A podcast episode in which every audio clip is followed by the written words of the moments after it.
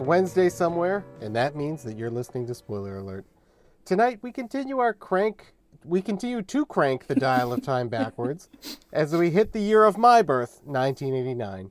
A prominent year in our timeline full of torn down walls, revolutions, the Galileo spacecraft, the Game Boy, and of course, Roadhouse. Mm-hmm. Now, as we all know, the Double Deuce is the meanest, loudest, and rowdiest bar south of the Mason Dixon line, and Dalton has been hired to clean it up. That's right, everybody. It's a Roadhouse. What, Sean? Oh, Jeremy. you don't. You want to talk mm-hmm. about? You want to talk about things other than Roadhouse? Honestly, no. I did watch Roadhouse this week. I didn't get It's the good. I love how that bit just sort of slid into reality there for I'm a like, minute. everything you say is true. Okay, we want to talk about other things. This is a 1989 uh, episode, not to be confused with the Taylor Swift album. Anyway, uh, I cannot talk about it alone. I'm joined by my trusty set of spare tires, Sean, and a Rude of you to And a ra- say. and a rowdy strongman, Sonia. How are you guys? Correct. Great. I'm glad you think of me as a spare tire. Yeah, Despair. reliable and necessary. a set, Sean. A Oh. set of spare That's tires. expensive. We need All, you. se- all That is- season? All and on rims. Oh, Ooh, you know, the whole package. Uh, as I mentioned, we're talking about the films that came out in 1989 this week. Last week we talked about the came the films that came out in Sean's birthday birth year 87, uh, and next week we're going to talk about Sonia's birth birth year 91. Uh, it's hard for me to talk about the 1900s right now. It just is a difficult thing that I've not said in a long time because we really do refer to them by just the last two digits, and I don't talk about the befores a lot, the before the 90s. But uh, I don't know how you guys feel about it. Uh, was that was that a question or just letting us this is know? a bit of a bit of a ramble, Jeremy's a bit of a been thing. hitting the Jaeger tonight, baby. every every single day. Uh, okay, you guys, let's get into it. Are there any recognizable themes of the of 1980 of the films of 1989? I don't know if there's like a lot of through lines, but I did notice this year that things get take a bit more of a slapsticky turn, or they get a, a little more wacky, wacky, silly. Um, and also something I noticed is that there's a few more, um, I would say like critically acclaimed like animated stuff pops up. Like people are like, oh, this is a, an art form that we legitimize and can make money and maybe has a heart behind it. There's yeah. like Kiki's Delivery Service and like Little Mermaid, you know, uh, My Heart. All dogs go to heaven. Well, that's less My Heart. It's very scary. It is scary. it's a horrifying movie. But Uh, Sanj, any any themes you saw? yeah, I mean, I think Sean captured it for me. Like, I just noticed in going through lists that there's a lot of silliness. Um, Mm-hmm. I guess you know the the Berlin Wall came down and people were like, "We need a laugh." So Maybe it was it was a ti- it was a time of sadness, and that's where they're like, you know what we need? Fletch lives, and that you know what? By by golly, they did it. Uh, I do feel like, especially like I think if anything, looking at uh, '89 has like upped the prominence of '87 in a way, because I feel like there are maybe like a few highs, a few peaks almost as high or maybe a bit above, depending on how you feel about certain things, and then a lot more lows. Like I don't know how you guys feel about Tango and Cash, but I don't really care. Yeah, like that didn't really pop up during our Tom Hanks episode, so I didn't. Re- I didn't watch. Mm-hmm. Are you Wait, thinking? Are you thinking? Are you thinking of Turner and Hooch? I'm literally thinking of Turner and Hooch. Sorry. Yeah, see that's but that's a good indicator to show like you when it's someone and Kurt someone, Russell I and, think it's a dog. and Sly Stallone and a dog. So I think that's probably for the best. Maybe, I don't know. Let's leave it at that. Uh, you guys, who are the stars of the late '80s? Who made it those past two, like two years later, to continue starring in these films from last week? There's not as much Nick Cage here. I don't even know where he is. a distinct lack Uh, of Cher as well. Yeah, Cher said I'm taking a taking a couple years off. I think I don't know. Weirdly, in this bunch, there's not a lot of people that like double tap. Like it felt like in the '87, there was a lot of gals and that like did a few in the same year. But this one, it's it's kind of sporadic. Um, but I feel like Michael Douglas is popping up all over the place here. And he kind of was in there before. He was sort of the one standout, I would say, between the two. And like, I don't know What did Michael if you guys Douglas watch do this year? Black Rain. It's like his like Oh, and War of the Roses. Action- A really yeah, yes. War of the Roses is such a bad movie, but it really capitalized on this. Like, we got the th- get Danny DeVito and Kathleen Turner and Michael Douglas together, and it's magic, baby. and then true. they're like, well, not this, not this time. Yeah, there are Uh, actually, Blanche, I think, quite a few any? movies this year that really relied on the star power of the people in them. So it's funny that you say Mm-hmm. that. Um, like the only big stars though I could think of that were kind of like you said double tapping. It's like Tom Hanks was in a couple, I think. He had the Burbs and Turner and The Hooch. Burbs, iconically, yeah.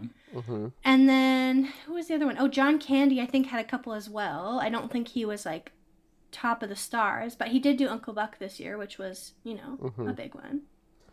But we Oh. are in the heart Oh, yeah, yeah, yeah. Sorry. of the no well, I was just we are in the heart of like the I don't even know what you call these guys. It's like uh we got Kevin Costner, we've got uh why can't I remember it? Michael Keaton. There we go. I got around to it. And it's like like 89 seems to be the time of the B-list action star. Hmm. Like they, they just all are like popping up here. Not in a big way, but everyone's here. Yeah, You know, Bruce isn't, but They're raising their hand. They're getting in the mix. They are. They are getting in the mix.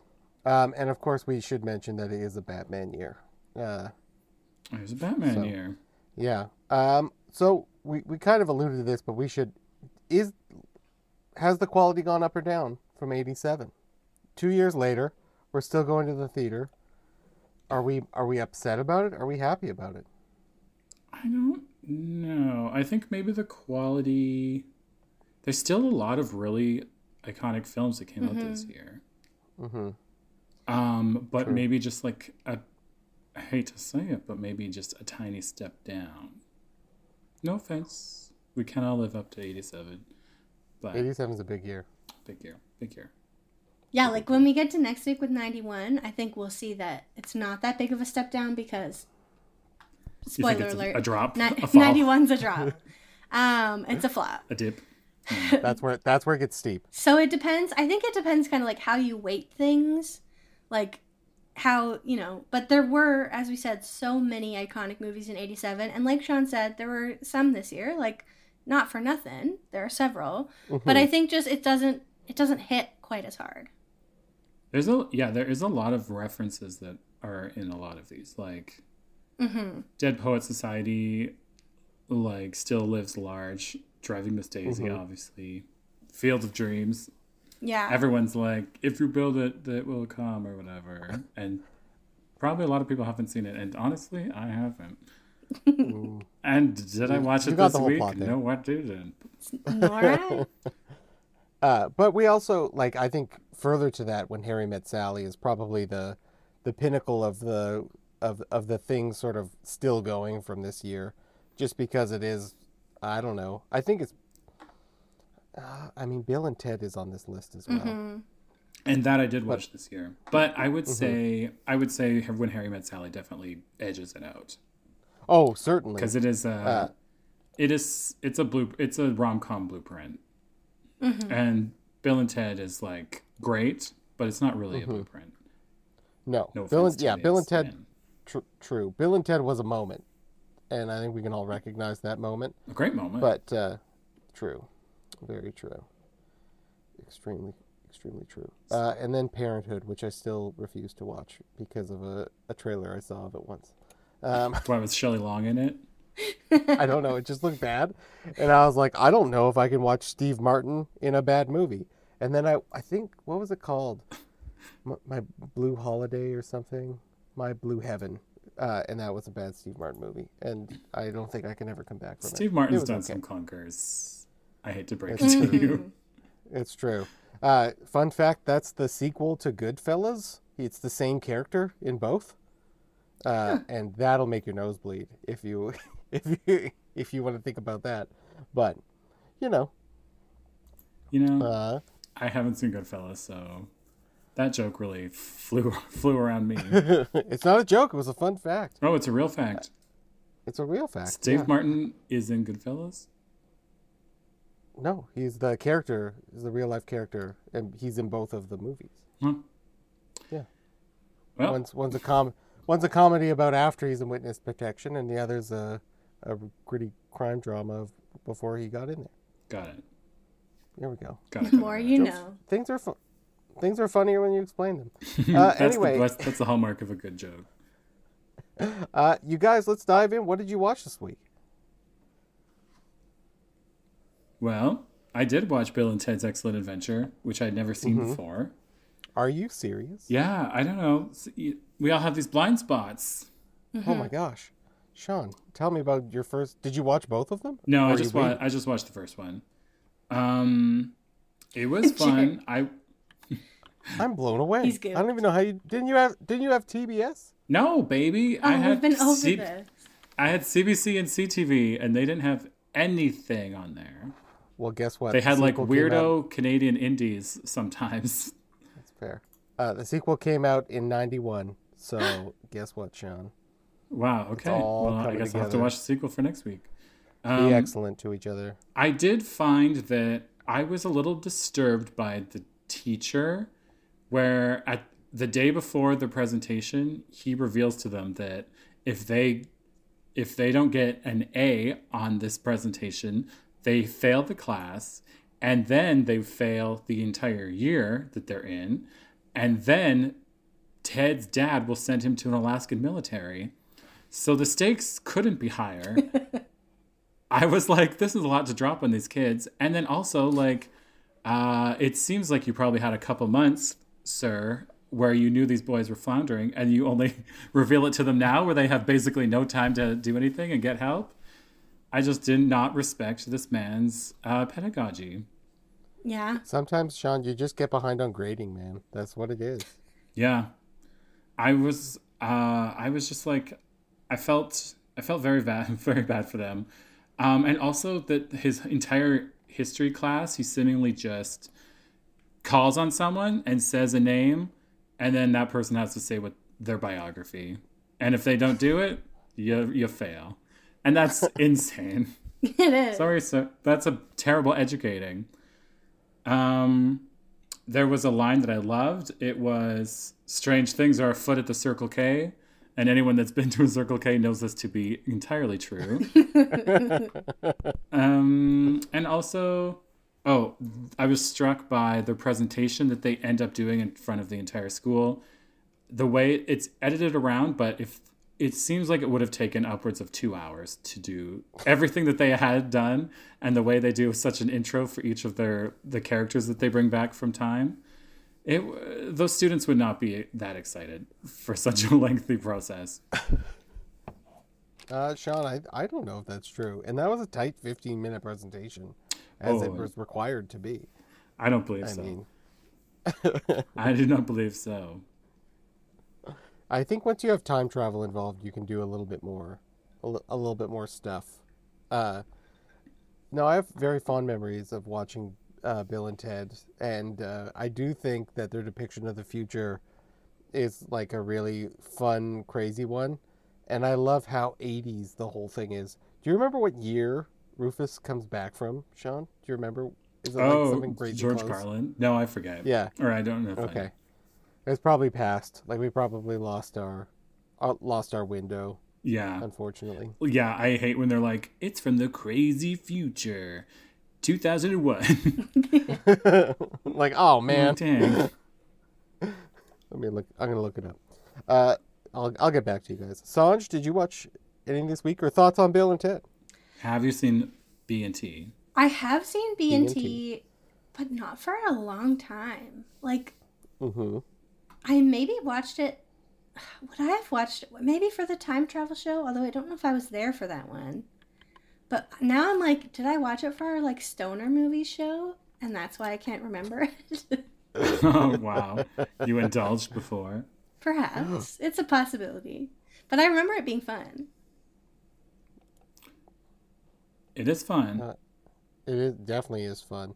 Uh, also, I'm gonna have to watch it with the child at some point and see if she can figure out what a phone booth is. She's literally gonna be like, I don't understand what any of this is. Why? Yeah, why are they in this tiny room? I don't get it. She's like 15 understand. years too young to know what a phone booth is. Maybe more. Yeah, it's true. Uh, I don't think she has ever seen one. We have seen a payphone, which I stopped to explain to her what it was. Did it blow And her tiny mind? No, I don't. I think she was just like, why? Like it was like, a, why would you do that when you have a phone? Like I don't understand. This is this other option's Like way fair better. Fair question. Yeah. I mean, She she knows know, not what it was like. It's true. It's true. I just looked it up. We've got some times you guys. Sometime you guys. It was from twenty six eighty eight. Oh, oh. Future of twenty six eighty eight. So, So it's, we have it's that- still coming. well, good to know Yeah, that we we're have that still lo- around in 2688. Yeah, we'll That's be there. true. We we have that much time to figure out how to be excellent to each other. Oh. Um, And I just uh seeing because I'd seen the one actor in the La Lost Boys two years prior and was not impressed by him. I forget his name. But Keanu Reeves. not Reeves Keanu. huh? Not Keanu. The not Keanu character. Yeah. But Keanu obviously slays the house. He's so good, so charming. Um, I feel like I don't know, like I feel like we tried to put Keanu into different roles that he was like not made for, and it's like, what are we doing? Let him just play himself. Let him be a charming weirdo. Yeah. I feel it. True. Very true. Uh, Sanj, what did you watch this week? Well, um, I got my eyes on what I think I would call a mom classic. Um, a little southern flick called Steel Magnolias. Oh, Oh man, did you watch that? I did watch that. Are your eyeballs okay? okay, the wild thing is, I only cried like twice. wow, but you'd seen it before. No, I never had. I think, well, I'd maybe seen, I think I'd seen my mom watch it. So I'd seen like parts of it in passing. You knew its effect. I knew its effect, but honestly, I think part of it is I, w- I went into it being like, this is going to be so emotional that I was like, it's not actually. it's it's been overblown because so basically it's just about this group of southern women, one of whom's daughter Shelby, played by Julia Roberts, um, has diabetes and then has some like serious health complications after she has a child and then spoiler alert dies kind of out of the blue but other than that kind of nothing happens in this movie is that fair Well, to say It's true. That is true. It's That is- true, like, but it when- is like when you say it. Yeah. Well, yeah, like they're deal. You know, this is how life goes. Things arise, but like not huge things. It's like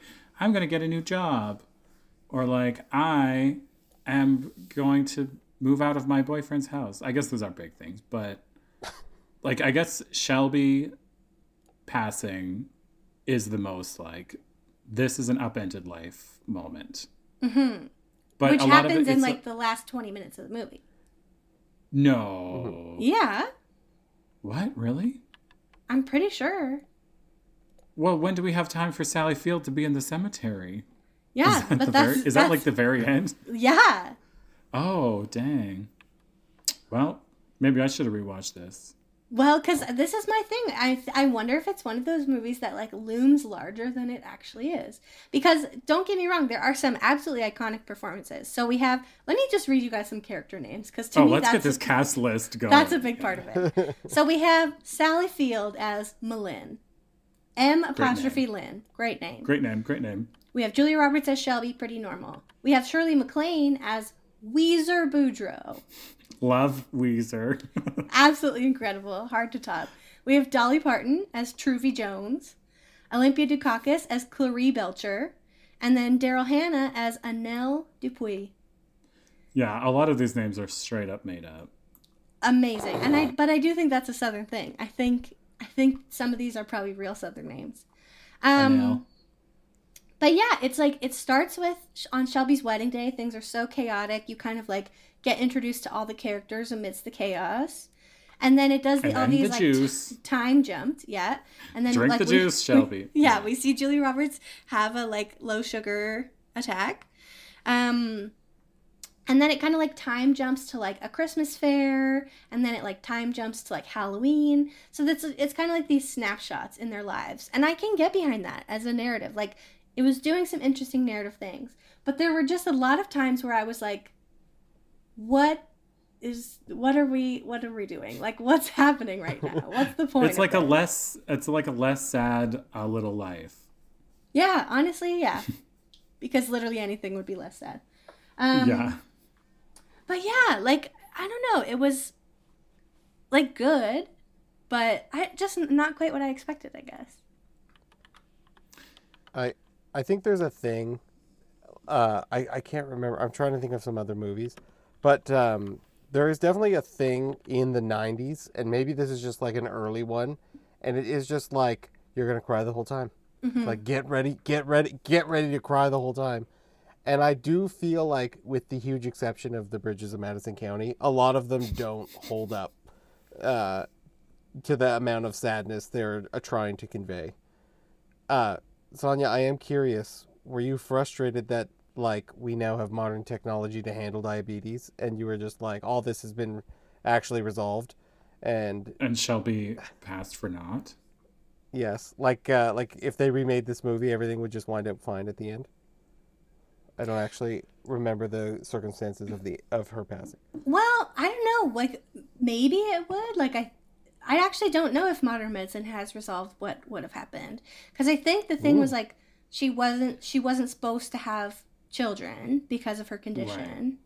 And then she chose to anyway because she really wanted a baby and then was on dialysis that so then she had like a kidney thing. transplant. Um so I mean I don't know. I don't know enough about diabetes actually to know whether But those thoughts were not in your mind while you were watching it. no, not especially. Mm. You're just watching Sally Field rip it up. Yeah, and to be fair, Rip- rip she it up in the does rip it up in this movie. Like Sally is giving you everything, Merlin. everything in a bag of M'Lynn. So yeah, Steel Magnolias, it's something. And also, Something. it's funny that they frumpify Daryl Hannah in that. Do you Yes, think that's fun? I They're do. like, oh, and our homely friend Daryl Hannah. She's I just mean- like got glasses. And I know you've come on record before saying that Daryl Hannah is not attractive. I wasn't going to bring this up because it feels vaguely misogynistic. But I did have that thought while watching this movie where I was like, honestly, I feel a bit vindicated, in my opinion, based on the way she looks in this movie. Like, I don't know, she's beautiful, but I just, she's not like the ultimate bombshell beautiful that I feel we've all been told she is. In my mind. You're, hmm. a lot of your critiques are aimed at society on this one. Maybe. You're like, you're telling me things about this movie that are not true. You're right, you're right. Maybe- That's true. Maybe we need to have a show that's like a great debate where Sean and I can weigh in, and then you can make your final decision. Can we cast the 2023 remake of Steel Magnolias sometime? Yes. Oh, God. Who's in that? Oh my god. We've lost a lot of greats who I feel would be good in it. So like we'd have to think. Yeah, we'd have to put some heads together, but that'd be a fun one. It would be a fun. It would be a fun one, but perhaps for a different show. Uh, quickly before the break here, we do have some time. Uh, I do enjoy how often your guys' selections of the week are twin, Vastly or perhaps, or and then I'm just over here because I do want to talk about Batman, which I watched this week, um, which I am going to call the comic book origin story done right. Have you guys seen Batman? I have the Jack Nicholson one, right? This is this year. Yes. Yeah. Odd- well, yeah. I think Um, so. there a lot more like i i watched it uh, i think it was a pretty big moment especially because i i think it was sort of doomed to fail and really the whole thing just is like how much work can prince and jack nicholson do to get this movie across and the answer is more than enough, I think, to to do the Prince did to do the whole work. thing. Between the two He of did. them, He definitely yeah. did. Uh, did you? Yeah, I, I was very surprised when I found out the whole soundtrack was Prince, and then like it's incredibly obvious. Like it's not even like there's no subtlety in that regard at all, and it is just kind of incredible. But the fact that I didn't know is the thing that is maybe most surprising. Like I think I found out when I was young, but uh, no matter. Anyway, uh, I think everyone knows the story of Batman. We've seen it 87 times not depicted here where like Michael Keaton just sort of is Batman at the start of the movie and everyone's scared of him but fine with how that all came together. Like like anyone watching this just already knows uh, all of the stuff that happened to make Batman Like, we get it. You went to the opera. Your parents with Allie. Yeah. Um, but uh, I I don't you guys it's just so satisfying to me. I don't know why. I I don't know what it is, but I could watch all of the Joker's sort of schemes all the time. And I was a very big fan of like the Adam West situation. We've talked about Batman. Mhm. You guys your guys' favorite Batman is Adam West, I would say. Could be wrong. Hard to And, tell. and any sane person's is, of course. I don't know. I I struggle with it way more though. I don't know how I I don't know how I feel about it. Um, but uh, maybe movie of the year in terms of financials with uh, uh, f- uh, f- four hundred and eleven million dollars at the box office. So it like made ten times what it cost to make. Uh, but I think it was probably one of the most successful movies that year. Um, anyway, I just love the idea that like in this time frame, Tim Burton is like an up and coming, and they don't know if he can handle it, so they give him Batman because they're pretty sure it's just gonna fail anyway. That is And, really uh, wild. They're like, give him this like low level Garbo. Yeah, just give him, just the give him Batman this, and then and then it'll be fine. Uh, anyway, you guys, uh, it is time for me to stretch my stretch my wings and fly. Did I bring up Batman to make that joke? Maybe. Uh, Shouldn't have. You're, you're listening to us talk about the year 1989 on Spoiler Alert uh, on 91.3 FM CJTR Regina Community Radio, tuned into the community. Welcome back to Spoiler Alert on 91.3 FM CJTR Regina Community Radio. Today we're talking about 1989, the films of 1989, the Game Boys, the Walkmans. No, we're just talking about the movies. I But first, talk about those things. no, that's not it. That's not like our. Does anyone know what time it is? Anyone have any awareness of the time? I'm very unclear about what time it is. Evening, evening time. It's game time, people. What? Wow, wow, wow, wow. For those who don't know, or if you're just tuning in, the game is where I spend, I think it was like five minutes this week, looking for a title related to our topic that these two have hopefully not seen. I tell them the title, they tell me what they think it's about, I tell them what it's really about, we all have a good time. Are you guys ready to play the game?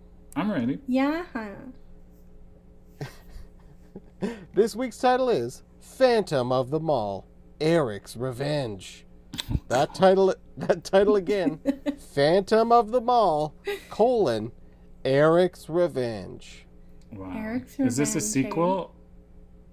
I don't know. Because if there's a bunch of Phantom of the Malls, then what are we doing as a society? Mm. I'd like to. Okay. know. Yeah, I as well. I believe that Phantom of the Mall, Eric's Revenge, is about, you know, about a bunch of teens that l- work and socialize in the mall. It's from the Mhm. 1989. Um, one of them, Christine, uh, works in uh, the hot dog shop uh, in the food court. It's a Phantom of the Opera um, premise, basically. Yep. Mm-hmm. Mhm. And Mhm. sometimes she will wake up like in the in different parts of the mall without knowing where, how she got there, and uh, and then she so she researches uh, kind of what has gone on, and she finds out that um, a guy named Eric was fired from EB Games and has been sort of skulking around the mall since, and um, she suspects that he is like taking her uh, somehow when she goes into a trance state and take taking her all around the mall, and she finds his lair, and you know.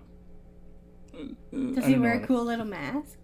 He wears a Mm. great little mask because he has uh, a fryer grease stain burn on his face. Oh my god. You know, I didn't think about this that that much. Uh, but we'll workshop it in the room, of course. Who plays the Phantom? Sean. Who's who? Cast the Phantom for me, please. Um, I guess like a like one of the Coreys, perhaps, or Very good. Very. Good. Is good. that too young? That might be too young. I don't think so. No, it's your story, dude. It is my Okay, story. thank, thank you, Sean. Thank you very much. Thank uh, Sanj. you. Okay. Uh, Phantom of the Mall, Eric's Revenge opens. It's 1984. Uh, a little kind of pimply, weedy little teen named Eric is working at the corn dog stand. Um, his manager has left to go have a date with a girl and left him in charge, but he is ill prepared to be in charge of the corn dog stand. Um, Mhm. A terrible accident occurs, and he is impaled by one of the little sticks that the corn dogs are on. No, Flash You mean He, ahead. do- he dogged. He dogged himself. he got He dogged himself by he got completely dogged. absolutely dogged. Dogged to within, I was gonna say an inch of his life, but actually the whole thing because he's dead. Um, Oh, the year is now 1989. Um, there, as Sean said, is a group of teens who works at the mall who are friends. Uh, weird occurrences start to happen, Mhm. and various authority figures around the mall start to be found impaled on corn dog Oh. sticks. Eric's ghost has returned, and he is here for revenge for the terrible workplace safety conditions that he faced and and that took his young life. is there a a major set piece where a chandelier made of corn dogs like falls to the to the ground in the Yep. mall? Yep, there is. Cool. Is it? Uh, is it because the corn dog place is called like Fancy Dogs, and it has a chandelier made of corn dogs? Yep. Okay, there we I'm, go. I, this is me yes anding without the and. There we go. It doesn't Yes, shed much light, without end. unfortunately, but it looks cool. But then I think at the end they, they kind of like solve the the story and and like get Eric his kind of like relief and then he's able to pass on He sheds his cornmeal coating and gets to heaven. leave this mortal coil. Yeah. and he gets to he gets to move on. Uh, okay, thank you, thank you both for those exciting answers.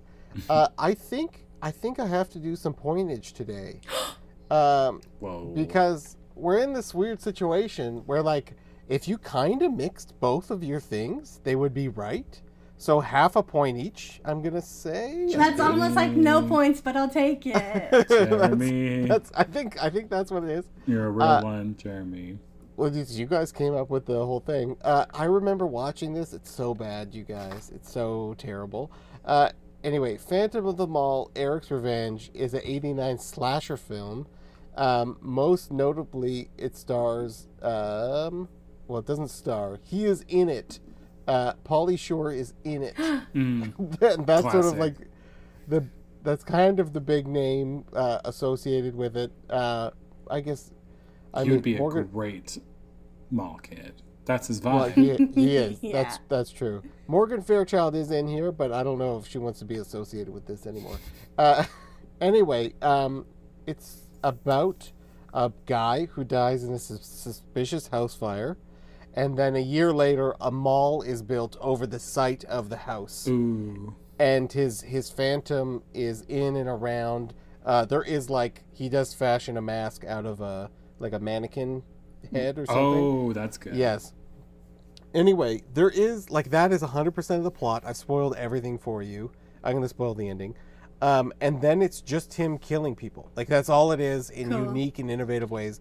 Unfortunately, like I don't think Mall There's no- ways. there's there's no mention of corn dog, but uh, It's it's like, unspoken. it's inherent. I mean, I'm trying to think if that actually happened or not. but Anyway, I mean, like, does someone get squished in the escalator? Like uh, things no, like no, that. like no, it's more of like a Jason situation where he's walking around Mm. chasing them at a slow pace, like one of those one of Got it, those guys. it. Uh, I will say um, that at the end, a lot of people get out, and then Eric is able to use the bomb that he made underneath the mall to blow up the mall. Eric. Dang. So he, so the characters get out, but the mall, the mall does The not. mall does not get out. It does not. Uh, Wow. Anyway, if you guys need to feel your heart pump and to be alive, Phant- Phantom of the Mall Eric's Revenge from '89. Uh, I do not know. This is. I'm gonna Google it. This is probably one of those ones that's like lost to time. Lost to time. Yeah. Oh. Okay. Appar- apparently, hope it's on. Prime Video, and you can rent it for uh, two bucks on Google Play. So We don't suggest that. Sounds worth it, to be honest. it might. It might be worth it. It might be worth it. Uh, you guys, thank you for playing the game. Thank you, Jer. and you're each of you are half a point. Um, we are talking about the films from 1989. We're talking about what we watched this week. You guys, what did you watch this week, Well, Sean? I got my eyes on a little thing called Roadhouse. There we go. Wow. I also I also watched Roadhouse this week. I've Sonia, how only- could you? I only not did it watch Road- because you have mentioned the word Roadhouse to me. it it is a thing I am so happy to have watched. But when I watch it, I kind of hate the moment I'm in. It's, I don't it's know. wild. I, I don't know why. That's a rousing endorsement. Uh, basically, it's like a a man hires a bouncer because he's like, "You're the best in the biz, and I own the Double Deuce. That is a, Double real Deuce. a really rough bar. It's the roughest across all these counties, and I need you to come in here and f- turn this thing on its head." And he shows up at this bar, and it is disgusting bar, and uh, and he really does turn it on his head. Um, who? Oh my gosh, what is his name? Patrick Swayze. Yeah, Yeah. Patrick Swayze is Dalton. The, is Dalton, our main character. Mm-hmm. He has this sort of like this. He has all these. He's a philosophy. He spouts a bunch of philosophies. He does like Tai Chi. He's. they give him a, this sort of like deep Eastern mentalities, like sort of dude, and then he will say things like, "What's a lot?" He had a line that said, he, he's giving advice to this guy and he's like even the biggest guy in the world if you smash his knee he'll drop like a stone and he tried to act like that was deep but i'm like yeah that's just how the body works baby like, I Call don't reflexes, Dalton. um, sam elliott also pops in as his sort of friend from the old days he has black hair which is very un sam elliott And I will also say that like it freaked me out that he's not a cowboy because he's so much of a cowboy. Mm-hmm. He's like ninety eight percent cowboy, and it's too little. he's kind of a bouncer cowboy in this yeah Yes. he does it he sh- has the shocking moment where you basically see his pubic bone he's like let me show you this scar gets the zipper out shirt up and i was like oh my good god but we don't we get close but we don't get all the way.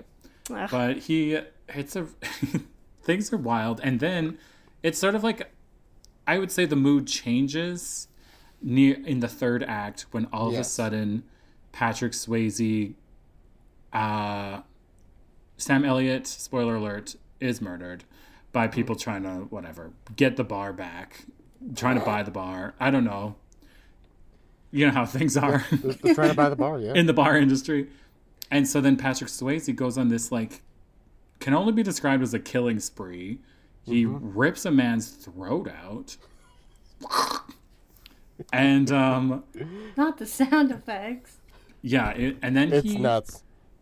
and then like five people just murder a man in cold blood.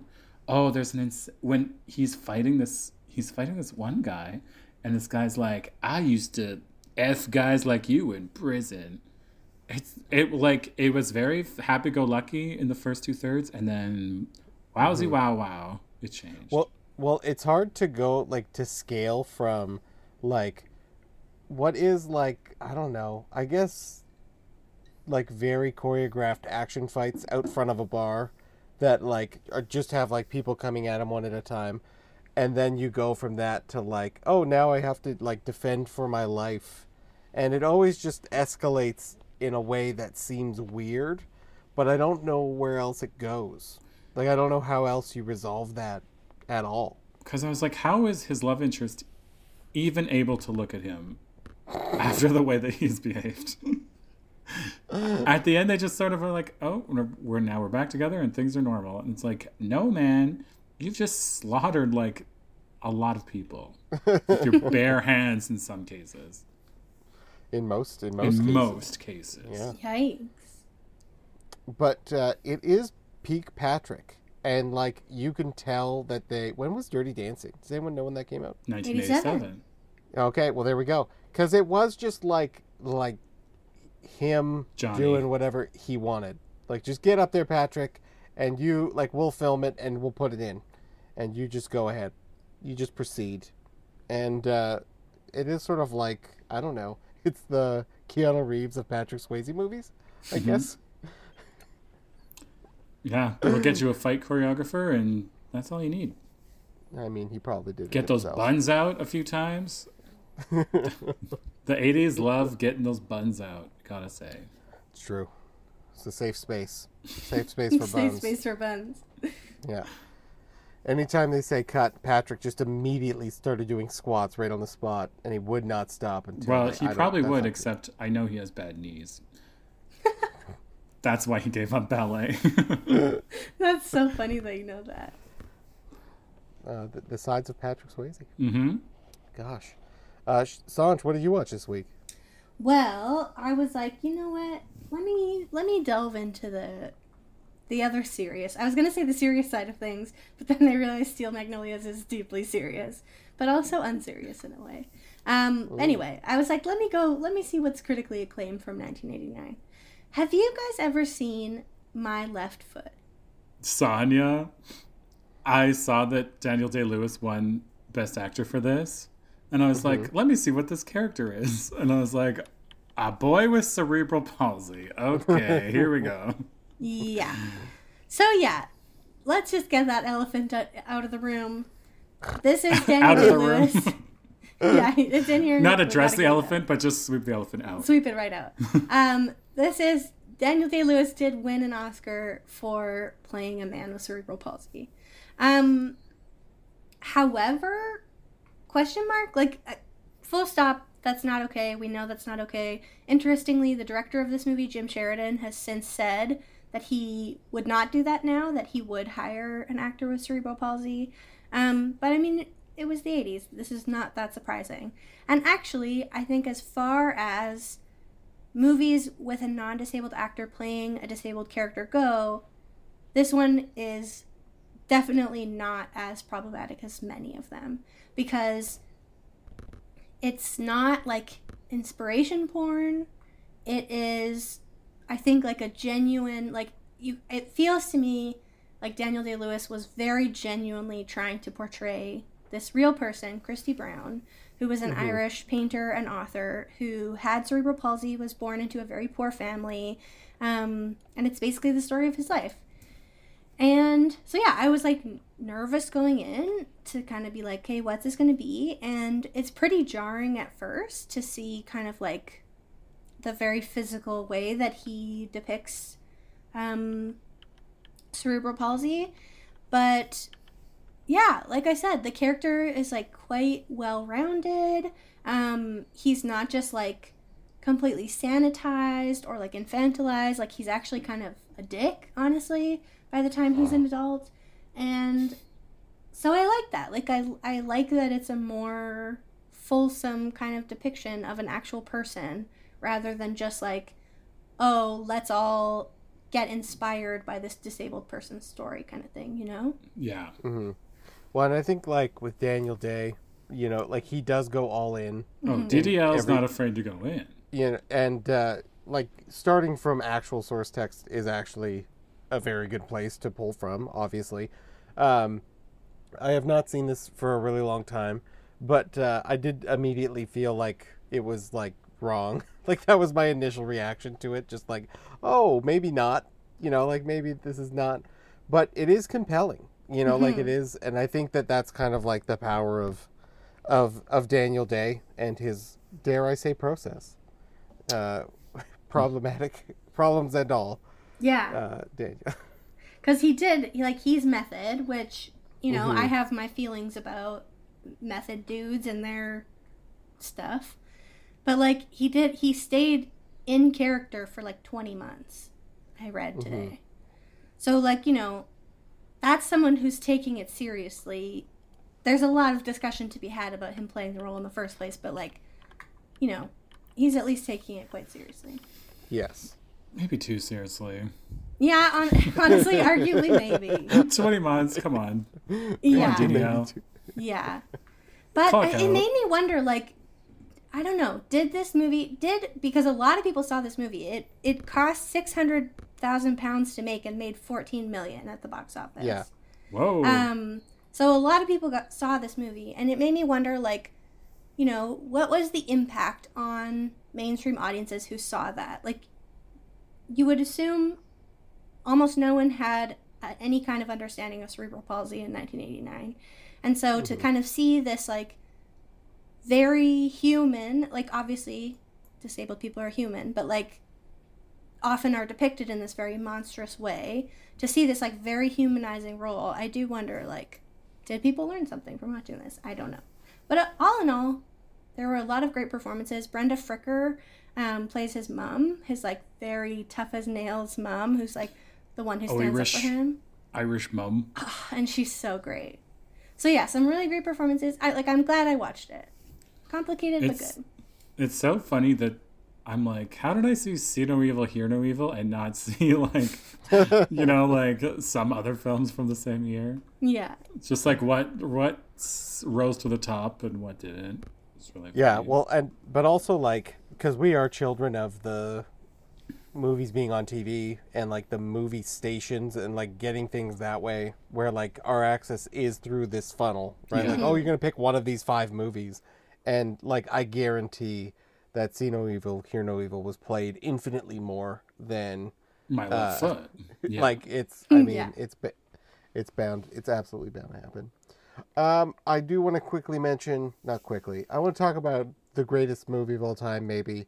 Uh, i watched it this week. I basically just watch it as much as i can. I didn't get to finish it but i also watched it like six months ago.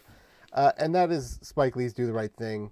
Um, it's still like I just love how it goes from like this like depiction of a neighborhood to this total train wreck, and I don't know how he did it. Like every time, I'm just impressed again. You know, like it's just like like the tonal shifts and everything. Uh, we've talked about um, do the right thing a bunch of times on the show. Uh, it is about uh, is it I don't, yeah, it's about a neighborhood, a bunch of folks in a neighborhood, and how it descends into madness for uh, a day. From the heat From and the heat, the then the racial tension. some may say that they are linked. Well, maybe this film posits that. Perhaps, perhaps. Uh, anyway, um, it. I was just reading about it, and I just I do have a question, but is it like, is this one of the top ten movies of all time? Like, is that where we're at with this? Because over the course of the show, I have watched it more than other things, eight times, and it's still like it's just it's just it's just crazy. I feel all the same things every time, even knowing what's coming. Sometimes even more. top 10 is tough but like it's def- it's up there somewhere like it's so so good Mm-hmm. No, absolutely. There's Um, basically no way to have a top ten. I don't think. There's a way to have a top ten. It just has to change, Sean. We should have a t- we should have a top ten episode. That would be hard. we should have we should have like a MySpace top eight, and we just change it depending on Yes, how that's we feel. correct. Yes. Uh, mine will just be half Star Wars at any given time. Exactly. just float, float it, floating out. Maybe I'll just have a spot for Star Wars. oh, idea. mhm. Just like one, like dedicated, and I'll just swap it, swap it between the few. good idea. Uh, yeah. What else did you guys watch this week? Anything else of note before we get in? Um, well, I watched a film this week that I thought was going to be better, and it's called She Devil. Oh God! I knew you couldn't resist. I couldn't resist. got Come sucked in by on. meryl I saw beautiful Meryl in the on the cover, and I was like, "Yeah, I know, I know what we're up to here," but um, yeah, it was pretty pretty bad. it was so Roseanne. Um, picture it. Roseanne is really ugly. That's how they start. They're like, she is ugly. She has a big mole. She has weird hair. Anyway, she is married to Ed Begley Jr., who like always plays like old man attorney in like everything and then was weirdly like young and hot in this and i was very surprised i was like oh yeah even him. Um anyway so he they're married. They have a not a great marriage. He starts an affair with beautiful author meryl streep and then roseanne decides to destroy his life. And she really blows it up but she also is kind of a monster about it. She burns her she well the way over the course of the film she kind of kills several animals. She burns down her children's home with all of their things inside and then she gives them makes the kids live with meryl and the dad and then she just like abandons them. And so she's like just starts this quest of vengeance that is i think that everyone's supposed to be like yeah you go girl. And i'm like no you're a complete monster. And she just like manipulates uh people through this new business that she has to destroy every part aspect of his life like his job and and um yeah i was just like roseanne you're a bad you're a bad woman. Meryl streep is not given a ton to do. Uh this is a couple years before death becomes her. Yeah it's a couple years before death becomes her and the characters are very similar. It's kind of it's a lot of the same vibes um she she does have a great sort of she epically melts down because she's pushed to her breaking point. And that is very that's like a good scene that she has but otherwise she's not given a ton to do. And it is like why did she even do this? I guess you gotta get a you gotta get a check. Gotta get those credits. Uh, Sean, may I read to you the start of the IMDb page? For yes please. Hmm A surprisingly resourceful housewife vows revenge on her husband when she begins and when he begins an affair with a wealthy romance novelist. That's it. I well, just you like don't that she's expect a housewife re- to be resourceful. i was Yeah. like she's not actually surprisingly resourceful i guess That's kind of what I was Sounds like she's as a bit unhinged. yeah she is Just a oh, just a tad, just a little tad. Uh, okay, you guys, we got a few minutes left. Uh, quick little question that we haven't been able to throw out all the time, but uh, what you watching? Oh. No? Um. Do you have Do you have any what you watching? Yeah, I was. I mean, I was gonna quickly talk about Kiki's Delivery Service, which I watched this week. Talk about Is there oh, that much to say? Is there that much to say though? It's just so good. It's so cute and good. Mm-hmm. It's a Miyazaki movie from 1989. Um, watch it if you're sad; it'll make you feel better. But I will talk about something else. Uh, actually, for what you're watching, um, Sean talked about it a few weeks ago, but I finally got some eyeballs on the Banshees of Inisherin. Um, oh, it's so good, you guys. it's, Like, it's- it's very good devastating, heart wrenching, funny, like just I don't know. I don't even know how much I can even say about it. Um there are so many good performances in it, but uh special shout out to Barry Keoghan, um, who Oh, plays yeah. Dominic, kind of like the town simpleton, and he just delivered like one of the most heart wrenching, like subtle performances I've maybe ever seen, and he deserves the world. Um, and do you remember how much I hated three billboards outside of Ebbing? I w- this is the same filmmaker, and I'm like, how is it possible? Because that was like poo poo, cuckoo poo poo, and this was so nice, so I beautiful. felt the same way. Um, I watched it with an, an Irish loved one who explained to me that it's very similar to Martin McDonagh's plays because he is Irish. Um, and so I think it was kind of like back to his roots a bit. And it's apparently like a very kind of distinctly Irish Celtic type of storytelling, which is maybe Because it also is kind of surreal too. Yeah. Like the way that Brendan Gleeson sort of approaches yeah. things it's like okay this is actually insane but it seems oddly seems grounded Yeah. in the in the world of this film it's like yeah that makes sense Oh, nice. I got to get eyes on this. I'm Yeah, the only you one who hasn't seen it. But that's all the time we have, you guys. I'd like to give a shout out to the Garys for the use of our theme song, Manituna, my co host, Sanj, And I put, oh my god, in my notes I put Sonya and Sonya's. Ah, Sean sorry, and Sonya. That's that's our band. Everyone at CJTR and to our listeners. Spoiler Alert is broadcast Wednesdays at 6 p.m. and rebroadcast Fridays at 3 and is available as a podcast on CJTR's website. We're on Twitter at Spoiler Alert YQR and Instagram at Spoiler Alert CJTR. My Electric is coming up next. See you next week. Bye. Bye.